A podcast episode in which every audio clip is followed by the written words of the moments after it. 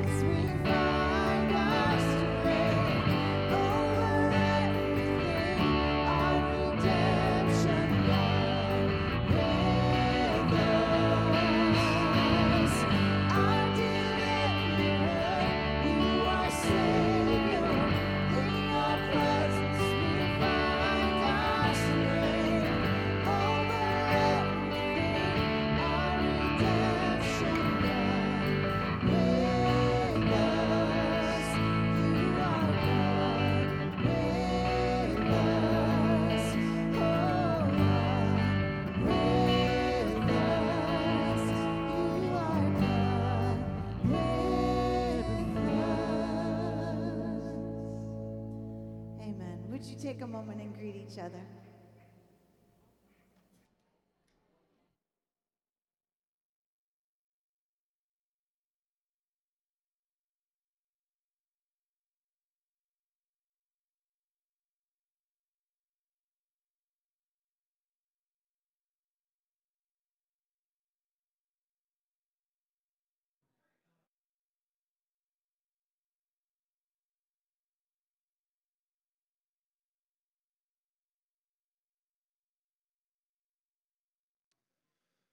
Good morning, La Jolla Community Church.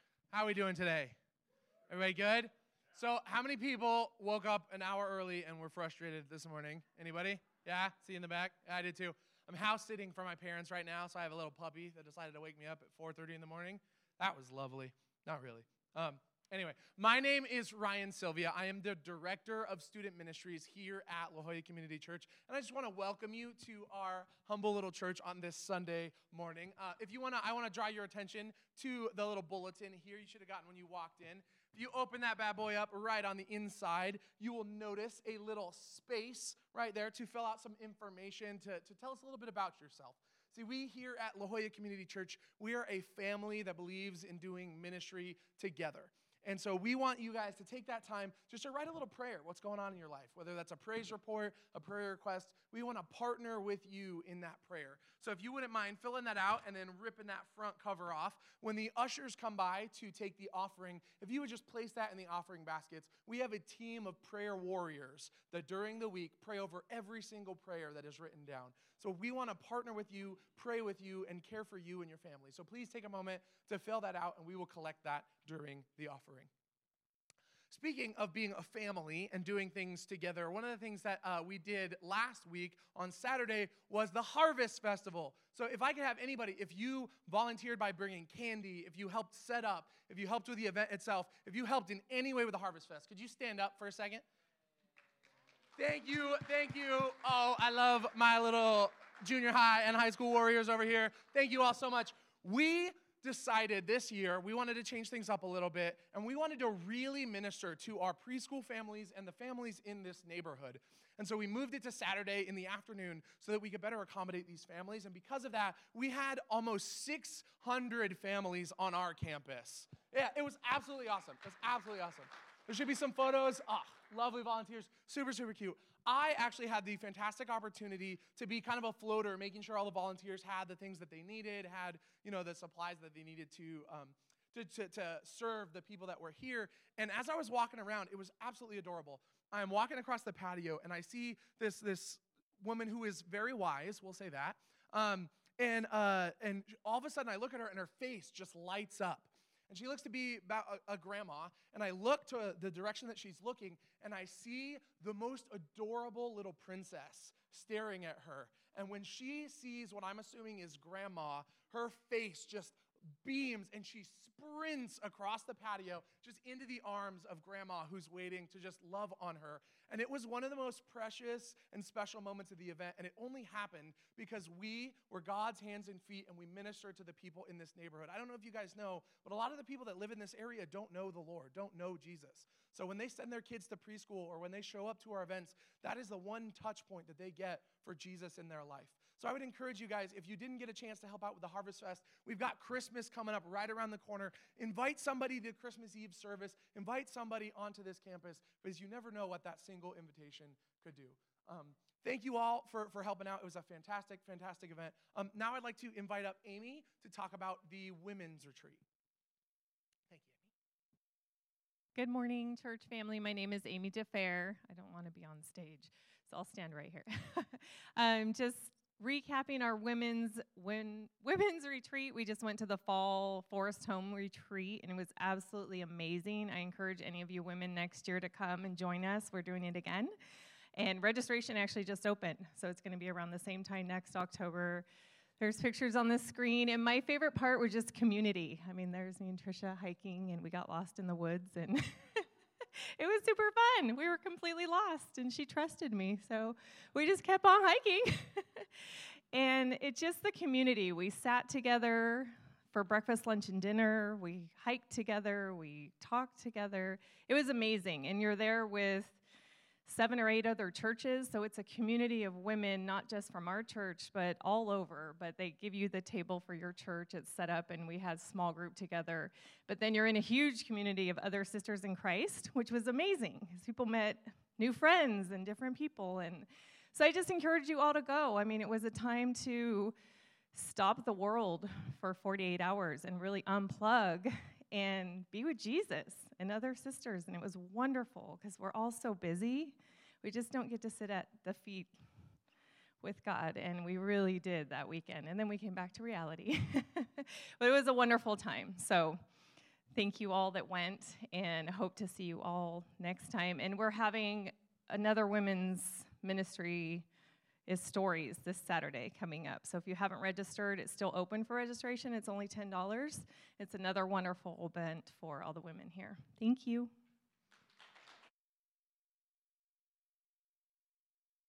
Amy, thank you. Thank you, Ryan. Uh, stories, this is an amazing event. Uh, I hope you have uh, signed up. If you haven't, this is a great time to hear the stories of women uh, that you, you, you uh, probably see and know, but you haven't actually heard some incredible things that God has done in their life and, and brought them through. So, a great, great event to come to, bring a friend to. Kind of a thing that when you when you leave, you'll say, oh, "I wish we would have brought more people." Uh, but every year this sells out, so I hope you get a chance to be a part of that. And uh, we're just hoping that Ryan could come out of his shell. He is just, you know, we just want him to. Wasn't that fun hearing about the the Harvest Festival? You know, uh, we are here in the presence of God, who opens His arms wide to us, and and uh, welcomes us to come into his presence. And so during every service, uh, we, we take a time for an offering. And this is not just a collection of money moment, uh, though it, it's convenient for that. Historically, that's what people have done in churches. But nowadays, we have people giving in so many ways. It's, it's not just about money, uh, it's really about opening our hearts and our minds to God. And that's not to paper over the fact that a church needs money to function. What it's saying is the, the core of what we do in worship is opening our hearts and our minds to God. We're not just attending a service, we're coming into the presence of God. In fact, the, Bible tells us that, that Jesus said that where, where people are gathered in my name, I am there among them.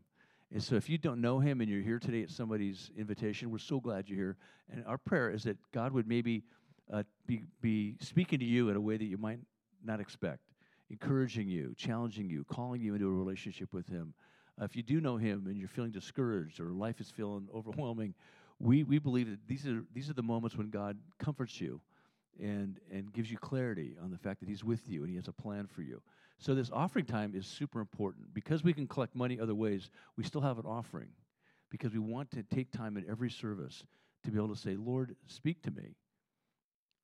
I'm here in your presence. I'm opening my mind to you, my heart to you, my life to you. And so, as the music plays, as you, as you sing along this beautiful hymn, uh, as you let the words sink into your thinking uh, and into your to speak to your experience in life. Trust that God is here uh, and God wants to say something to you in the rest of the morning. So, would you pray with me? Lord Jesus, I thank you that you have extended your arms wide to each one of us, that you accept us where we are. Uh, you help us go places we could never go but for you. Uh, you help us understand ourselves in ways that we would never otherwise be able to understand ourselves, to face our fears, to uh, face our challenges, to embrace the possibilities of, of uh, taking a, a, another step toward you and understanding what you're doing in us and around us. So, Lord, as we receive this offering, really what, Lord, we pray is that uh, we would open our hearts and our minds to you, uh, given that you've invited us to do that and you do receive us as we come into your presence. So we commit ourselves to you and this worship service to you in Jesus' name. Amen.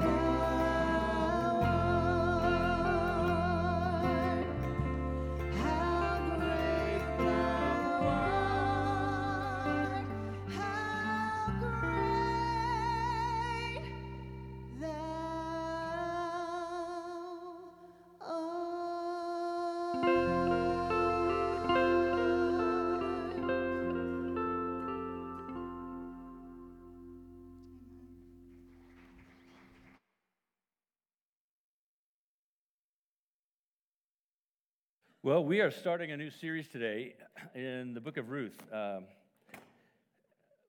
how many of you are familiar with the book of Ruth? Have you heard of it? A lady came up to me after, after uh, the first service and said, I didn't know that was in the Bible. And I said, It's an amazing story, isn't it? She said, Yeah. And it's, it's you know, four little chapters, a little tiny slip of a, of a, of a book, and you can easily pass over it and, and, and try to, good luck trying to find it. So just go right to the directory, just go to the, the table of contents and go to the page number. Um, don't fake it till you make it. Just, just find your way there because it's really hard to find it in the Bible. It's in the Old Testament. Um, but this, this um, story of Ruth is not just a, a made up story. Uh, this is a, a, a, true story. This is a story that, of something that really happened. And we're going to use this story, uh, divided into four chapters, as a bridge to Advent. Advent is the beginning of the celebration of, of Christ's birth at Christmas. So December is, is a month of Advent, anticipation of Christ's birth.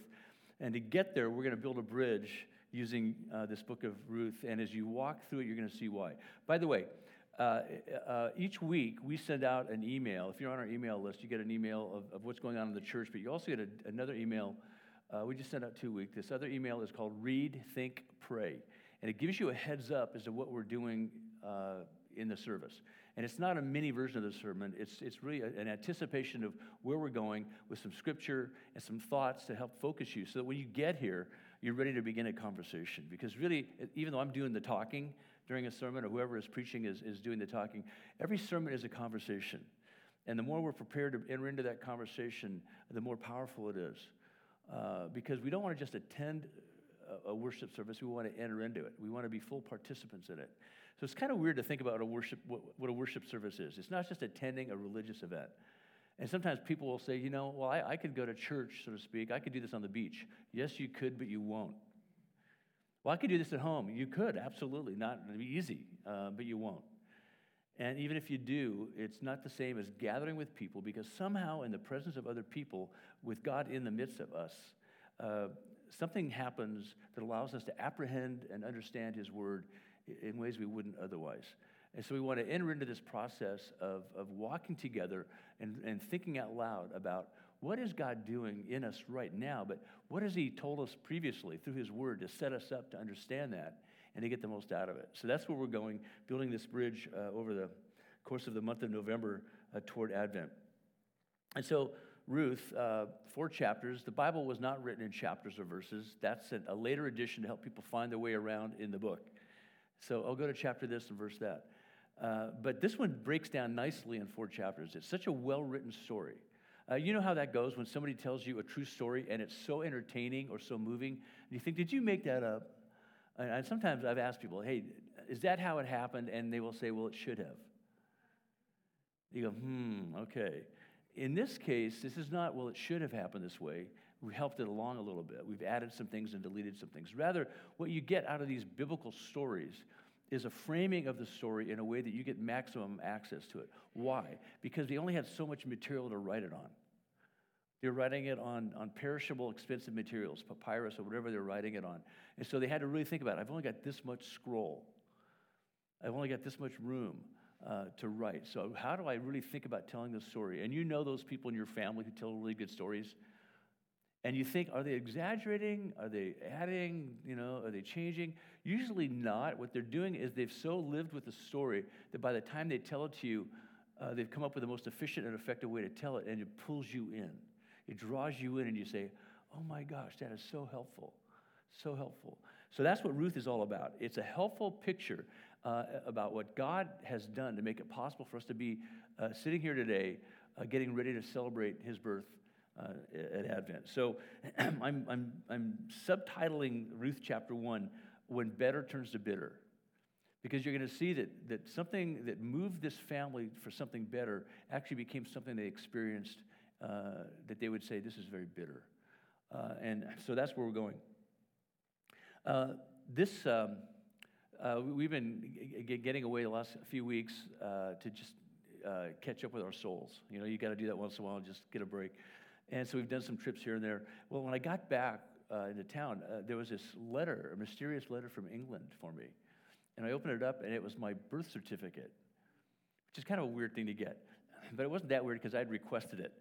Uh, because um, our youngest daughter, Megan, said, You know, I, because of my company and everything, I might want to work in Great Britain, and it'd be easier for me if I had a British passport.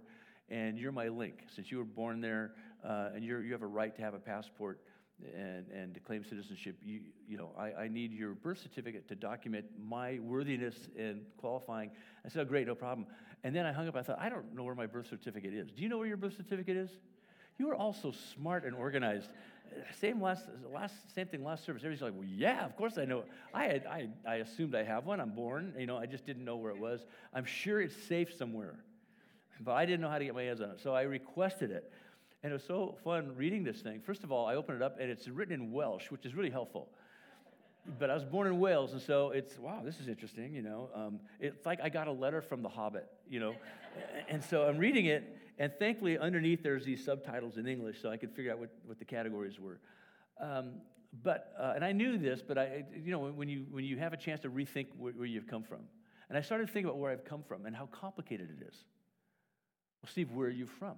Uh, well, I was born in a village called Hope, just a few miles uh, from the British border.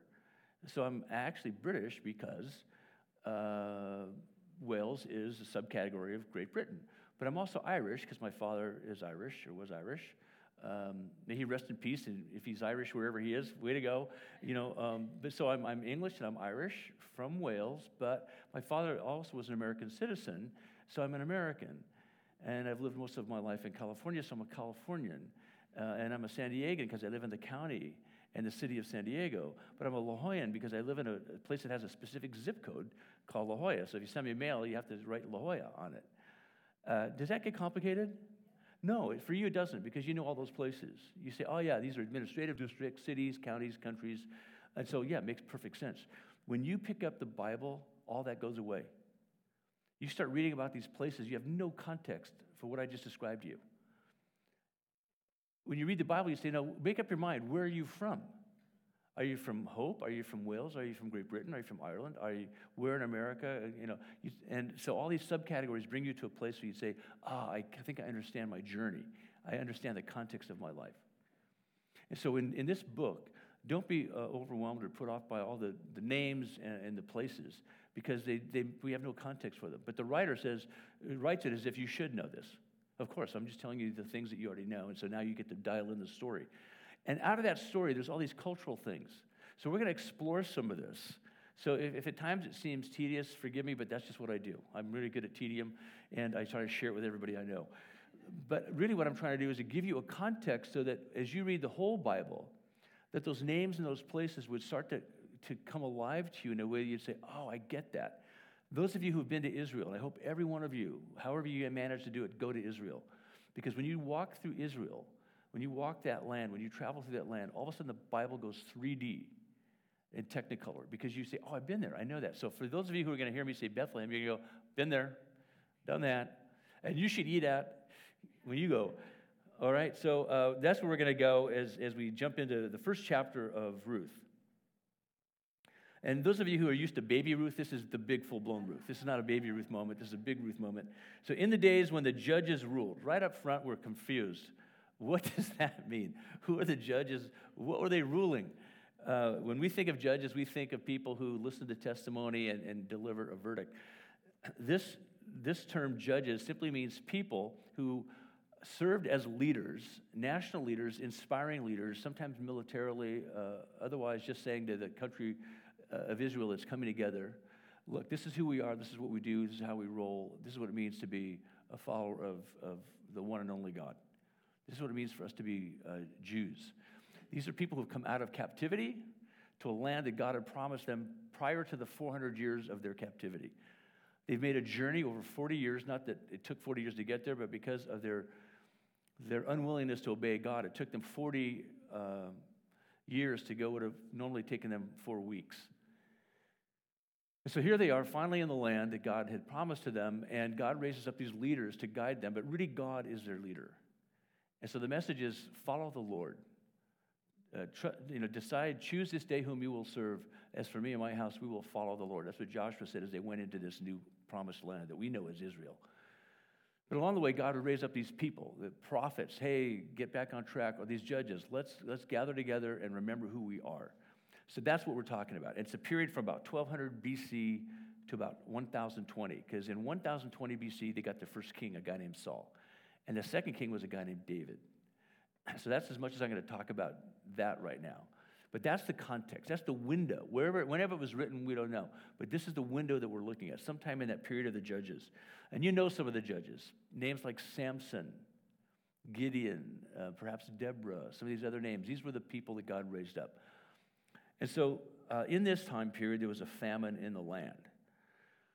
The country of Israel, if you haven't been, you think of it as sand dunes and camels, desolate wasteland kind of a thing. It's actually drop dead beautiful. When you go there, the coast feels like our coast. Uh, the deserts feel like Palm Springs and Anza Borrego. Uh, but a lot of the country feels like Napa and Mendocino and Sonoma, just beautiful. Uh, it's a verdant, gorgeous place to go, especially if you go like in March or so, or after the rains. It's just beautiful, wildflowers everywhere. But also because uh, it's got um, hills and, and uh, uh, different kinds of environments, it's a, it's a place that can be subject to famine. If, if, if the rains don't come at the right time, if you're disrupted by war, you can have a famine in a hurry, and it becomes very serious because there's no place to go shop for stuff. If you don't grow it, it isn't available to you for the most part. So there was a famine in the land. So a man from Bethlehem in Judah, this is a small town, Bethlehem, you know the name, probably the most familiar name in the Bible. Bethlehem, Jesus is born there. Beautiful little town uh, in Judah. Judah was the name of one of the tribes, and because that's the region, uh, that's the context for this small town named Bethlehem. So, together with his wife and two sons, he went to live for a while in the country of Moab. And this for a while matters because Moab is not a place they would want to live. They didn't like the people who lived in Moab because, in their mind, the people of Moab were beneath their dignity. Because a thousand years previous to this, a man named Lot, whose uncle was a man named Abraham, had left his burning city called Sodom and Gomorrah and said, Now where do we go? And his wife uh, took a break um, forever, turned into a pillar of salt because she disobeyed God and looked back at the destruction of Sodom and Gomorrah. So Lot and his two daughters said, Well, now what? And, and, and it got kind of ugly because uh, he had uh, an incestuous relationship with both these daughters. He didn't know it. They got him drunk, and it's not that they're their fault, but they said, Where's our family going to come from? So they, they have this relationship with their father. And out of that comes a son named Ammon and a son named Moab. We know them and their descendants as Jordan. So when you look on a map and the Mediterranean is here and Israel is here and the countries that are here, that's Jordan. If you go further east, it's Saudi Arabia. If you go south, it's Egypt. If you go north, it's Lebanon and Syria. Okay, now you know where that is. And in the middle uh, of this country, Bethlehem is in this beautiful place where it's really great to raise sheep. And so they go for a while to Moab because we don't want to go there very long. Who wants to live in Moab? But it's verdant. We can, we can, we can grow food, we can sustain ourselves so that when we come back, we'll be okay. So it's only 50 miles away, but it's light years in terms of culture. And it's a hard 50 miles. It's a hard, if you were to walk it today, you go, oh, this is the hardest 50 miles I've ever, I've ever walked. Rocky, hot, uh, desolate, very tough. And meanwhile, there's, people, there's bandits, etc. So this is a, a for a while sort of deal. The man's name was Elimelech. Not that that matters, but Melech means king, Eli, so it means God is my king. So he's, he's, very, he's a righteous man. His wife's name was Naomi, which means pleasant. And the names of his two sons don't even matter. Um, but uh, Mahlon and Chilion. Uh, they, they were Ephrathites from Bethlehem. That should be very helpful to you, so we'll move on. Ephrathites, what is that about? Well, in, in the Aramaic language, the, the area was called uh, Ephrathah. And then it was later changed into a Hebrew word, Bethlehem, house of bread. So it's like me saying, yeah, I came from Hope. It's in the region of um, Howard. It's in, in, the, in, in Wales, you know, so that kind of deal. So the Ephrathites from Bethlehem, Judah, that gives you the, the location. They went to Moab and lived there. Now, Elimelech, Naomi's husband, died which is an immediate crisis. If you do not have a husband to provide for you, it's a big crisis. Some women discover having gotten married, having a husband is a big crisis. But in this day and age, not having a husband was a bigger crisis. Uh, and so she was left with her two sons. So, oh, it's okay because I've got two sons. There was no Social Security, there was no safety net. If you didn't have a husband, pray to God you have sons. Well, they have daughters who have uh, husbands. And so this is bad, but we've got the sons. And these sons married Moabite women, one named Orpah and the other Ruth. After they had lived there about 10 years, which is way longer than they planned on it, both Mahlon and Chilion also died, and Naomi was left without her two sons and her husband. Now, we just read that as an interesting fact. Oh, okay, move on. No, it's like, and so Naomi had a death sentence hanging over her head. Naomi's life just got taken out from under her. It unraveled. Everything that she had hoped for, that thought she thought would be better, is now not coming together. And in fact, it's falling apart. This is a crisis of epic proportions. This is not, oh, how inconvenient. This is like the person who, in one of these recent fires, said, I've just lost everything I own. I've lost everything I own. I couldn't get insurance because I live in a fire zone. We had a fire. Everything I have has been destroyed. And because I work where I live, I have no income. And because everybody I know has suffered the same thing, we can't help each other. And because the people who could work can't work, uh, what are we going to do? We're going to die. And so this is how bad it was. When Naomi heard in Moab that the Lord had come to the aid of his people back home by providing food for them, okay, the, fa- the famine is over, the drought has subsided, things are back to normal, good timing. She and her daughters in law prepared to return home from there. Now remember, it's not home to the daughters in law, it's home to Naomi. Remember, the daughters are Moabites. It's going to be kind of awkward being a Moabite going back to Judah, Bethlehem. But there's a very special relationship that they share. So we see this. With her two daughters in law, she left the place where she had been living and set out on the road that would take them back to the land of Judah. There's such a tight, beautiful relationship among these women that she goes, Let's go back to Judah.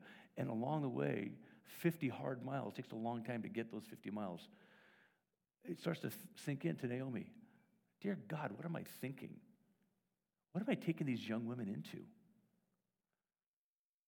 They're already widows, and now they're going to an inhospitable place that doesn't like widows or Moabites. And so she's thinking this and processing this. So she says, hmm. Then Naomi said to her two daughters in law, Hey, go back, each of you, to your mother's home.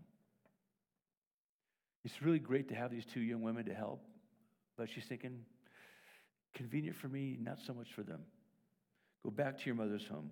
May the Lord show you kindness as you have shown kindness to your dead husbands and to me. Do you see the beauty of this relationship? It's this word kindness, chesed, it means it's, it's a word we use for God. And God's compassion and kindness toward us. We the word chesed.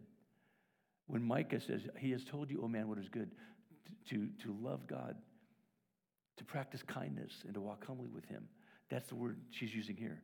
This is a very special, beautiful relationship she has with these young women. They are like her daughters.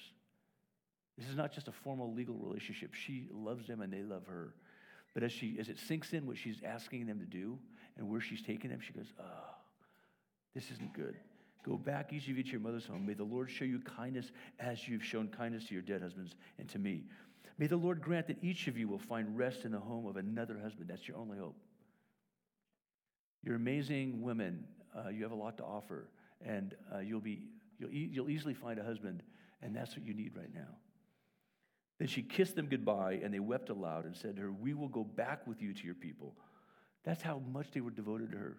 We know what it's like to be a Moabite there. We know it's not good, but we are with you. We're for you. You can count on us.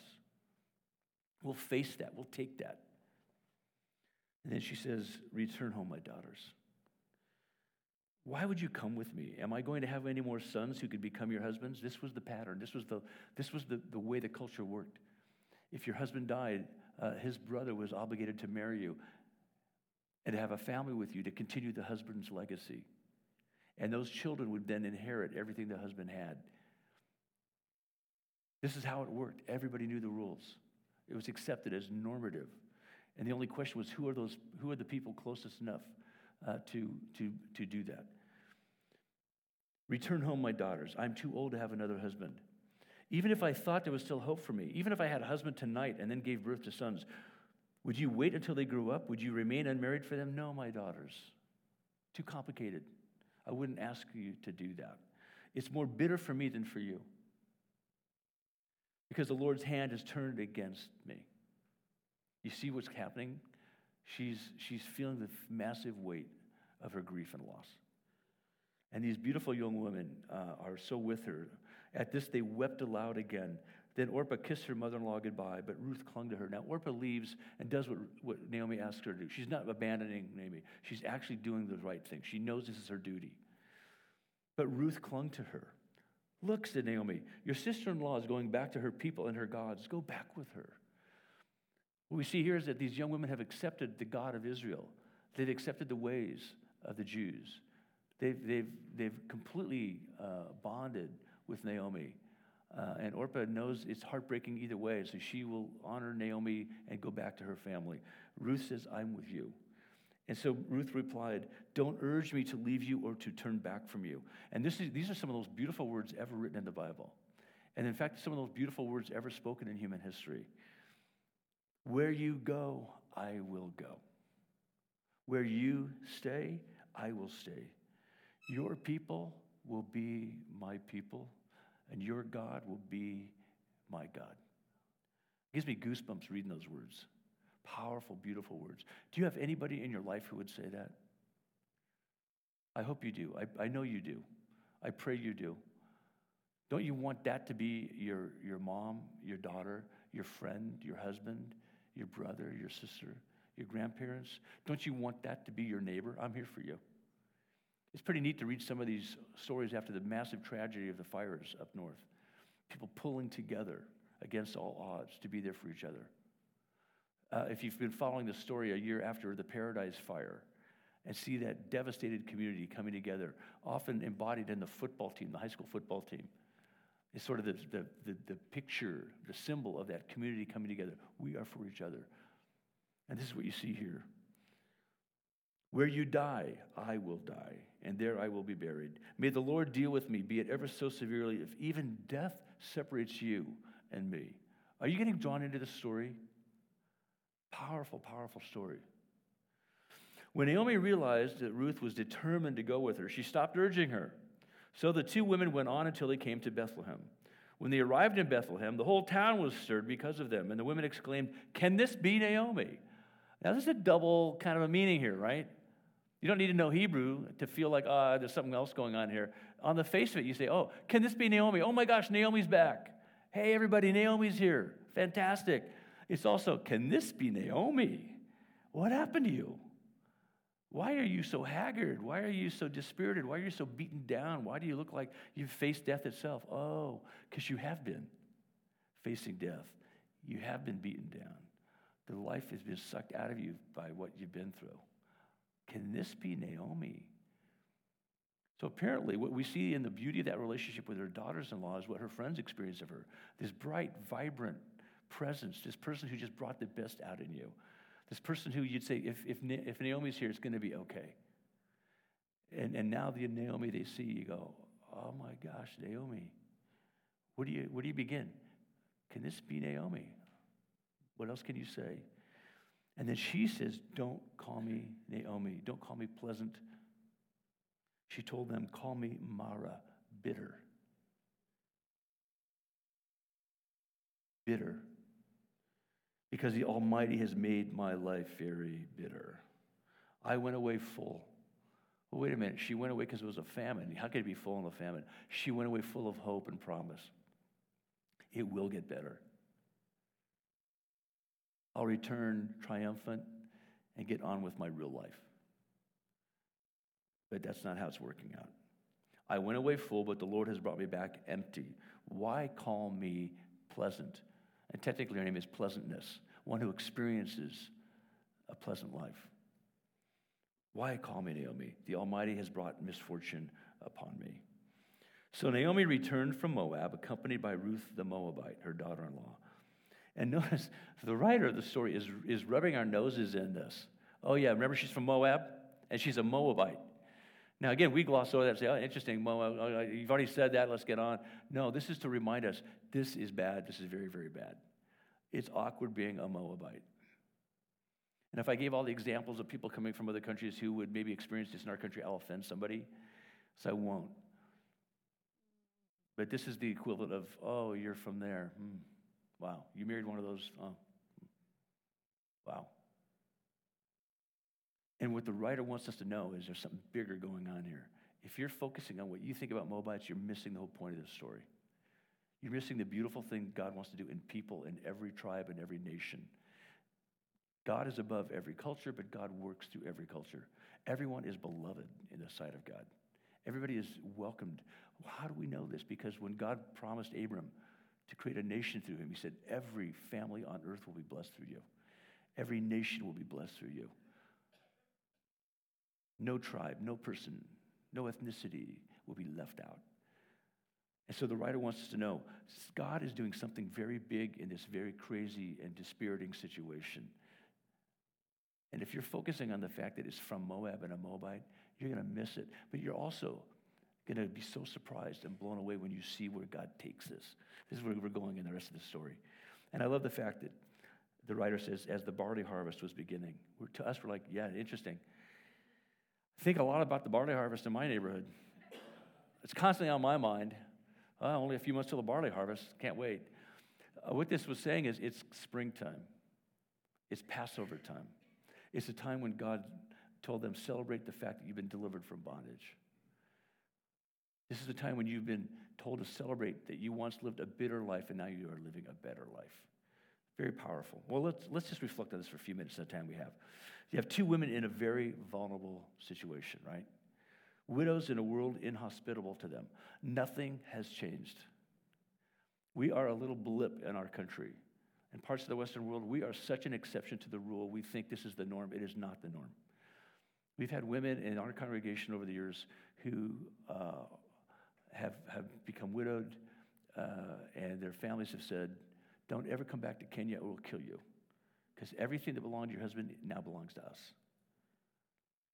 Uh, we had a, um, some of you um, um, have met some of the people who've come through our congregation who've experienced this. Uh, it, it's so pronounced that um, a woman named Jane Crane. If you know Chris and Jane Crane, Jane wrote a book about this, documenting in this day the, the, the incredible burden of being a widow in most places of the world. Your rights disappear, your economic viability disappears, your social status disappears. Your very life is threatened because people say you're in the way of us claiming what we believe is ours. Widows become immediately invisible and insanely, intensely vulnerable. And so Naomi returning home is definitely feeling bitter. Ruth leaving home to live as a foreigner is thinking, oh, uh, what's, what's going to happen to me? Feeling vulnerable is scary, isn't it? Have you ever felt vulnerable? Have you ever truly felt vulnerable? I, and I can answer the question for you. Yes, you have. Every, every human being has experienced vulnerability at some point. Maybe it was when you were a little kid at the grocery store or at the mall, and you're looking at your mom or your dad. Next thing you know, you're preoccupied doing something. You turn around, they're gone. You've been abandoned and left for good at Vons. You will spend the rest of your life at Westfield Mall. It couldn't get worse. You're vulnerable. Everybody's big. You don't know anybody. Uh, and you're freaking out. And your parents, of course, freaking out because they think you've left and they think you've left them, right? Kind of a thing. Feeling vulnerable is scary. Why? Because being vulnerable is being at risk. One of the, one of the, if you ever, if you follow people who travel internationally and ask them, especially if you ask women, uh, when you travel, what's first and foremost on your mind? Will I be safe at night walking? Will I be safe anywhere, dining alone? Will I be so obvious and conspicuous that I'm putting myself in jeopardy? And the answer is yes. Oh, no, no, the world is so sophisticated. Uh huh, yeah, it really is. And yes, you're in danger. Oh, it's such a beautiful community. My children can just go out and play and, and run around at will. Mm, yeah. Yeah, I wouldn't count on that. We live in a crazy world where kids should be able to run free and they can't. I never had a play date, probably you didn't either. But we would have never let our kids just run out and hell, it's breakfast, I'll see you at dinner. You know? So being vulnerable is being at risk. It feels unsafe. Why? Because we are in a world that is incredibly unsafe. We're not supposed to be paranoid, but we're supposed to recognize that. But here's the thing trying to be strong without vulnerability is scarier. I'm not vulnerable. I'm not at risk. Hmm. I'm strong and I'm in control. Of course you are. Why is that scarier than recognizing vulnerability? Here's why. Because when you say, I do not feel vulnerable, I am not at risk, it hardens our heart to God and to people. I don't need anyone or anything. We don't like feeling weak. We don't like feeling at risk. Guys, especially, but nobody, men, women, kids, teenagers, nobody likes feeling at risk. And we often in our culture experience weakness and vulnerability as failure. Why would I get counseling? It means I can't manage my own life. Maybe it means you're smart enough to call in some support who can give you some good advice so you can manage your life. But until we get to that place, it's like that's, a, that's an admission of failure and weakness. Why would I do that? Why would I pay somebody to listen to me tell me what I already know? That's ridiculous. Mm, okay. How's it going for you, by the way? Well, not very well. Well, maybe you want to rethink the fact that if you can deal with your vulnerability, the strength that's just out of reach will all of a sudden be in your hand. We often experience weakness as failure. The death of a dream for a better life can make us, any of us, bitter if we allow it to. It's disruptive and destabilizing. When that dream dies, whatever that dream looks like, uh, it's destabilizing. It's disruptive. It's depressing. It's disorienting. The question is, why now? Why is this happening? I thought it was going to be so great. And now what? What now? Why now and what now are the questions that come to our mind. Suffering betrayal or abuse, losing a loved one or a job, a home, our health, or anything we yearn for brings grief and anger and hurt and fear and embarrassment and loneliness and, yes, bitterness, right? I can't do what I used to do. I don't have what I used to have. The people I could turn to are no longer available to turn to. They're dead or gone. The world becomes a very lonely place. You can be surrounded by thousands of people and feel so abjectly alone and at risk and vulnerable. So here's the good news God is with us and for us. God is with us and for us. That's not happy talk, wishful thinking. That's recognizing reality. God is with you and God is for you. Yeah, but I wouldn't be in this situation if. Call me bitter, don't call me pleasant. And it's God's fault because He put me here. He's afflicting me. Hmm, okay. Don't hide your vulnerability or your weakness. No, I'm not vulnerable. Hmm, I'm not weak. And don't hide behind it. I'm vulnerable, I'm weak. You can't really count on me. Vulnerability is not learned helplessness, where we learn how to always uh, make people feel like they have to rescue us, right? Vulnerability is not false humility. I really can't do anything, right? Maybe if you get off your rear end, you could do something, but it's not false humility. I can't do anything. I have nothing to contribute. Vulnerability is not victimhood. I guess nobody likes me. I guess it's always going against me. Vulnerability is not passivity. Nothing to be done. I have no power. Hmm, okay. Do you, do you follow these? These are very subtle things. Either the, the pride of saying, I am not vulnerable, I am not at risk, or I'm so vulnerable at risk, I get a hall pass from being responsible in life. So God shows us through the Bible that throughout the Bible, the whole Bible, that his strength is revealed in our vulnerability. God meets us at our place of vulnerability. Why? Because God wants us to be strong and resilient, but he meets us at a place of weakness and vulnerability. How do I know? Because I read the Bible. Gideon one of the great judges of Israel, one of the great, in a sense, savior models of the country against all odds. He's in a threshing floor, hiding because he didn't want to have to deal with people. And God speaks to him and says, Hey, you're going you're gonna be the judge of, of your people. You're going to save your people from the onslaught of their enemies. He goes, Hey, wait a minute, God. You might not have noticed. I'm the weakest member in the weakest family, in the weakest tribe in, in, in the nation. I am not the candidate you think I am. God says, I will meet you at that place. Not only does he meet him at that place, even the way he uses Gideon is so ridiculously crazy that he lets most of the army go and there's just a few hundred guys left to do what it looks like an impossible task, and yet they fulfill that. How about Ruth herself? We're going to be exploring her life. How about Mary, a, a young girl, a teenager virtually, saying, Your will be done, God. I don't know how this could happen. I don't know why me, but your will be done. Weak and vulnerable a laughable situation if it weren't so serious that she could lose her life. Jesus himself in the Garden of Gethsemane saying, If this can pass, if this cup can pass, let it pass. But not my will, yours be done. A very clear picture of weakness and vulnerability. He's sweating drops of blood as he says this.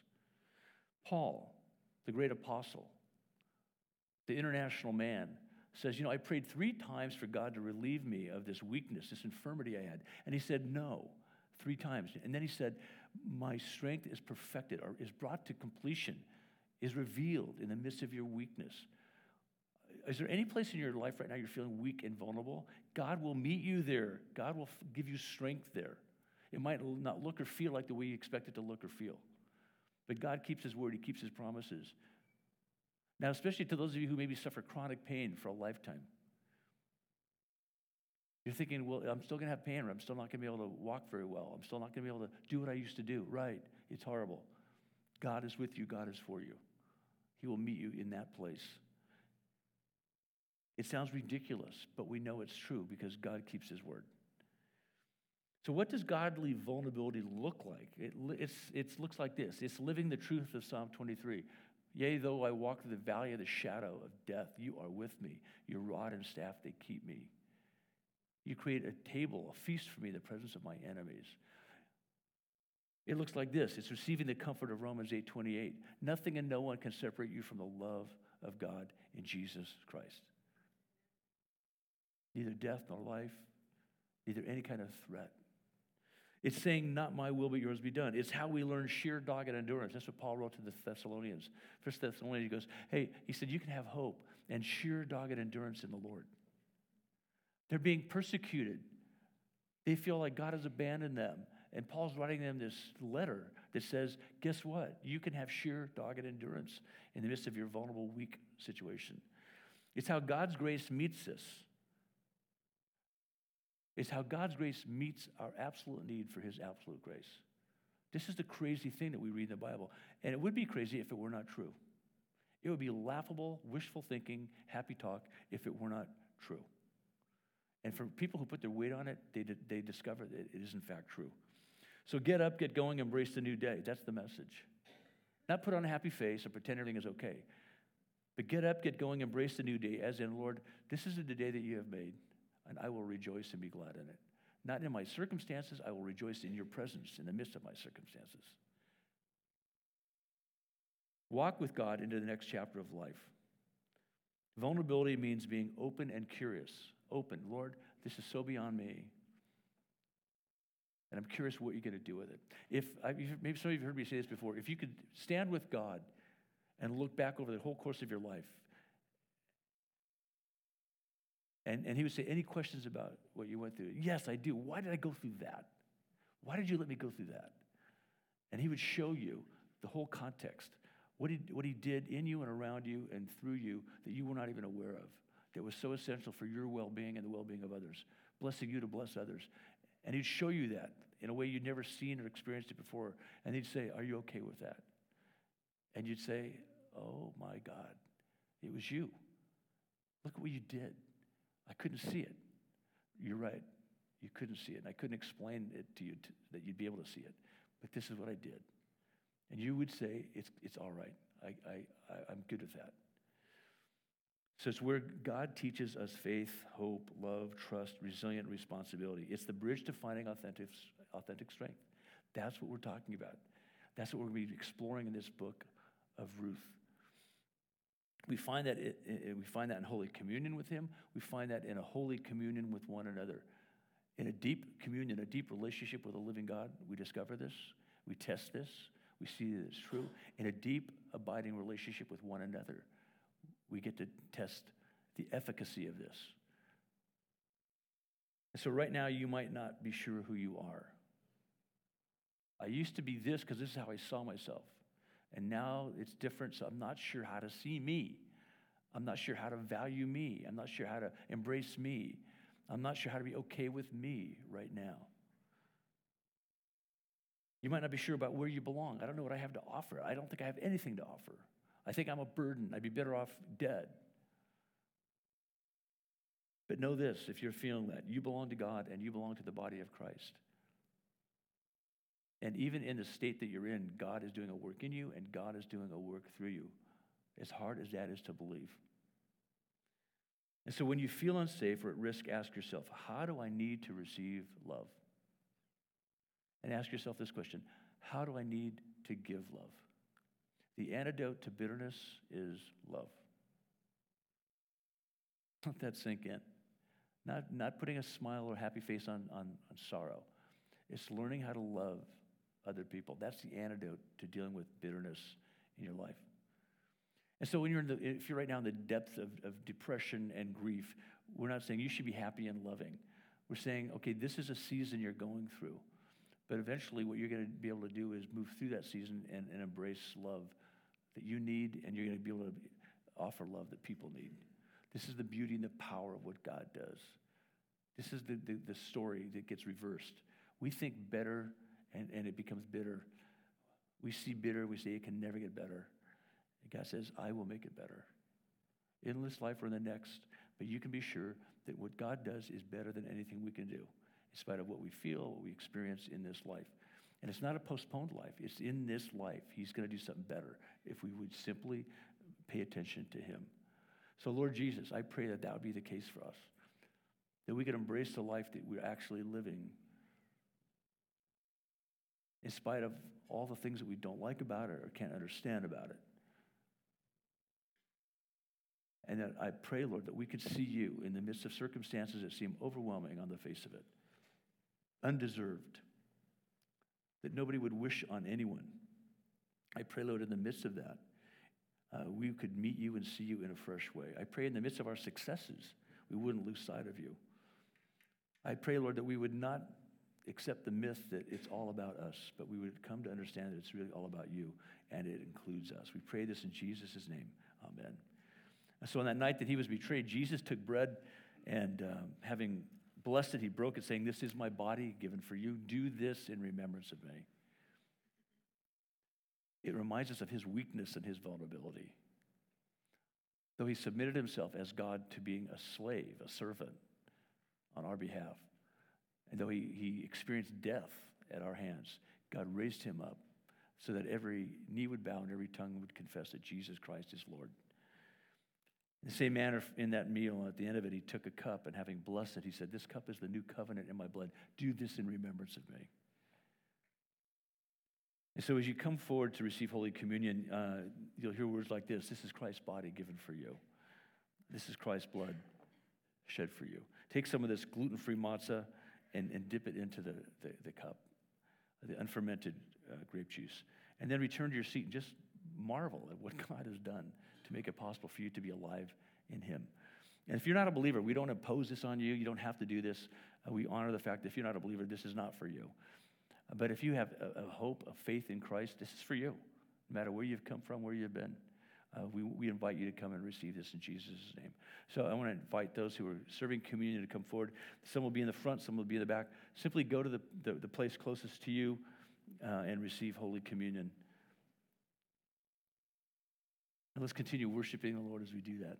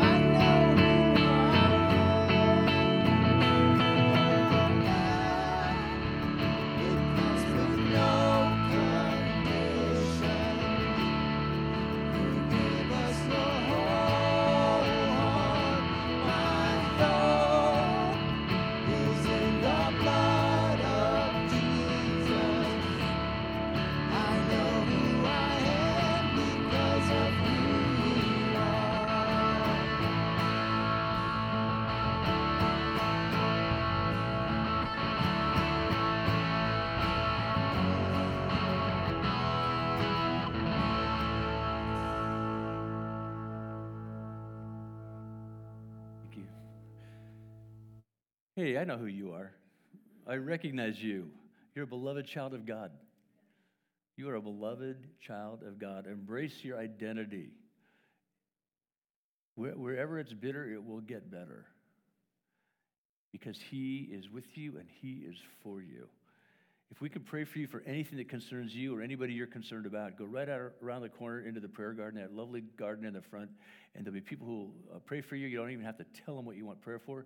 Uh, but if you do have a request you want to tell them about, fine, and they will pray for you before you leave. Uh, we are sustained by the abiding presence of Christ and the support of his people. That's a powerful combination that shapes who we are. So now may the Lord bless you and keep you. May the Lord make his face to shine upon you and be gracious unto you. May the Lord lift up his countenance upon us all, giving us his love, his peace, his power, his abiding presence, both now and forevermore. In the name of the Father, and of the Son, and of the Holy Spirit. Amen.